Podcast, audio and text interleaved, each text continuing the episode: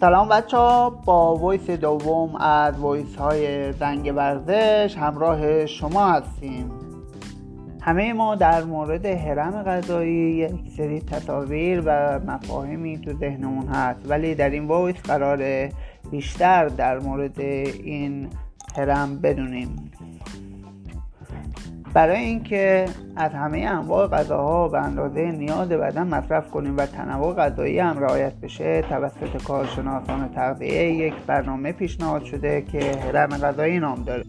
اولین نکته ای را که شکل هرم غذایی به ما گوشدد می‌کنه گروه های غذایی که در پایین هرم هستن روزانه باید به مقدار بیشتری مصرف بشن و گروه غذایی که در بالای هرم قرار دارن باید کمتر مصرف در پایین هرم غذایی آب قرار داره که میزان مصرف روزانه 8 لیوان برای افراد بزرگسال و همچنین مقدار کمتر برای سنین پایینتر توصیه شده.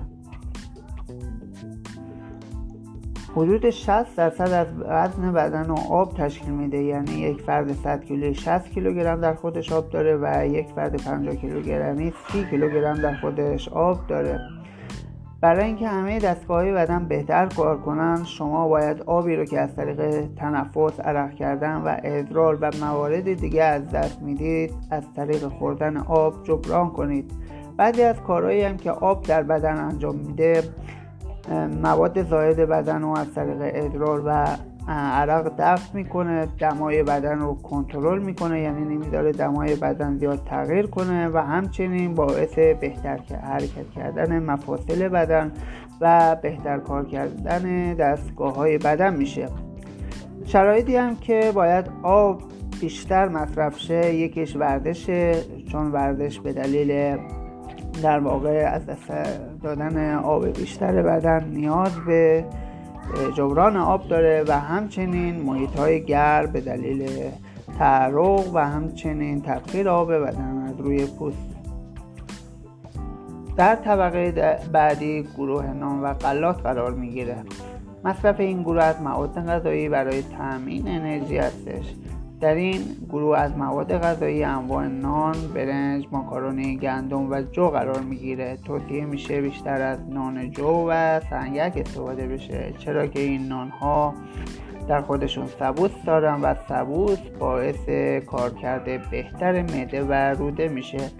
نکته دیگه ای که باید توجه کرد نباید به نان جوش شیرین اضافه کرد. همین هم منجر به به هم خوردن دستگاه گوارش و همچنین باعث به هم خوردن سیستم های بدن میشه. در طبقه بعدی یعنی طبقه سوم گروه میوه ها و گروه سبزیجات قرار داره. به دلیل اینکه مصرف ویتامین ها برای بدن ضروری هستش و ویتامین ها در سبزیجات و میوه ها قرار دارند. توصیه به مصرف روزانه این گروه از مواد غذایی شده.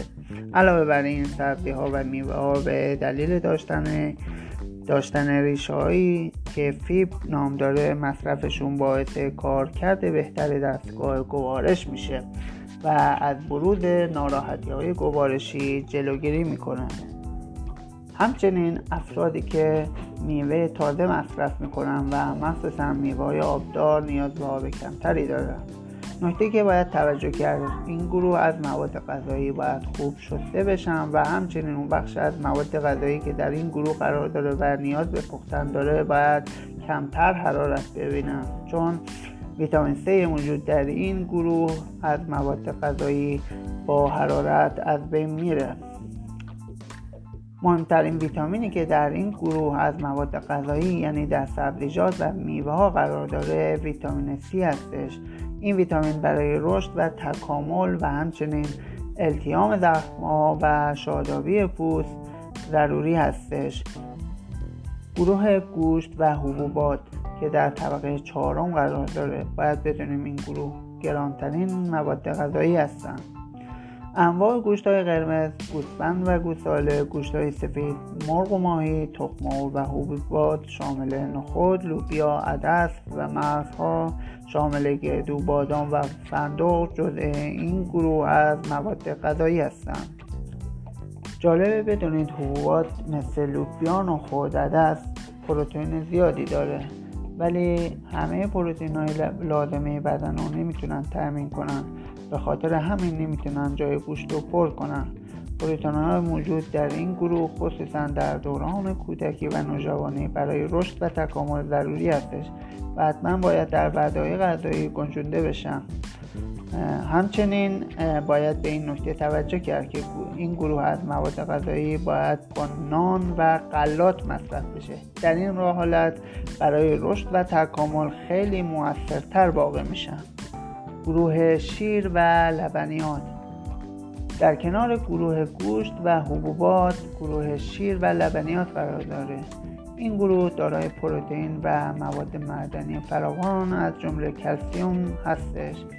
و همچنین دارای ویتامین های فراوان از گروه B هستش.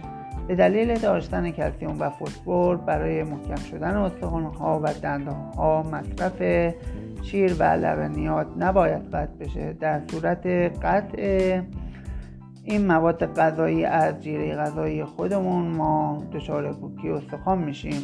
در این گروه شیر، ماست، دوغ، بستنی کش قرار می‌گیره.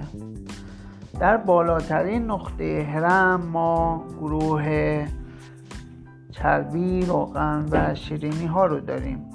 این گروه از مواد غذایی انرژی زیادی تولید می‌کنن ولی مواد ضروری مورد استفاده بدن در اونها کمه.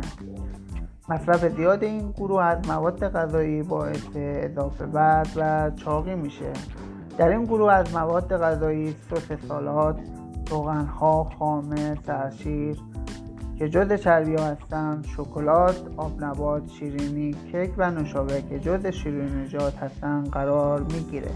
از اونجایی که این گروه از مواد غذایی در بالای حرم غذایی قرار داره مصرفمون باید در این گروه از مواد غذایی کم باشه و حتما بعد از مصرف شیرینی ها باید مسواک زده بشه.